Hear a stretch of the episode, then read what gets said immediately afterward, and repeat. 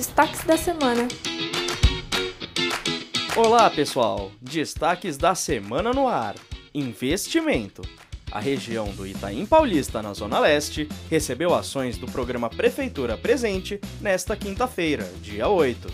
O destaque fica para a inauguração das novas instalações da Unidade Básica de Saúde, atual Pagirão Rabelo, com ampliação do atendimento de 10 mil para 21 mil pessoas. A região também recebeu obras de contenção de riscos, construção e reformas de escolas e entre outras ações. Agora vamos falar de educação. O ano letivo para os estudantes da rede municipal de São Paulo começou nesta semana. E para marcar a retomada das aulas, a PrefSP inaugurou o SEI José Dias Sobrinho, no Jardim Fontales, na Zona Norte. A nova creche vai atender cerca de 170 crianças de 0 a 3 anos. A tecnologia sendo aliada no combate à dengue. Imóveis e terrenos com possíveis focos de criadouros do mosquito Aedes aegypti estão sendo monitorados com a utilização de drones.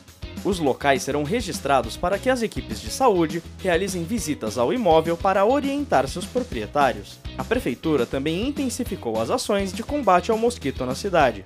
O trabalho não para. Vamos juntos contra o mosquito.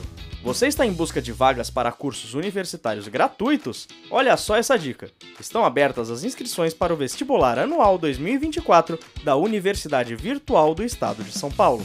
São mais de 4.600 vagas nos 52 polos presenciais nos centros educacionais unificados. Há vagas disponíveis para cursos de licenciatura, computação e negócios e produção. Só fique ligado que as inscrições vão até o dia 8 de abril. Foi iniciada a maior obra de recuperação e restauro já realizada no viaduto Santa Efigênia, no centro. A intervenção vai preservar as características originais, como as tradicionais pastilhas.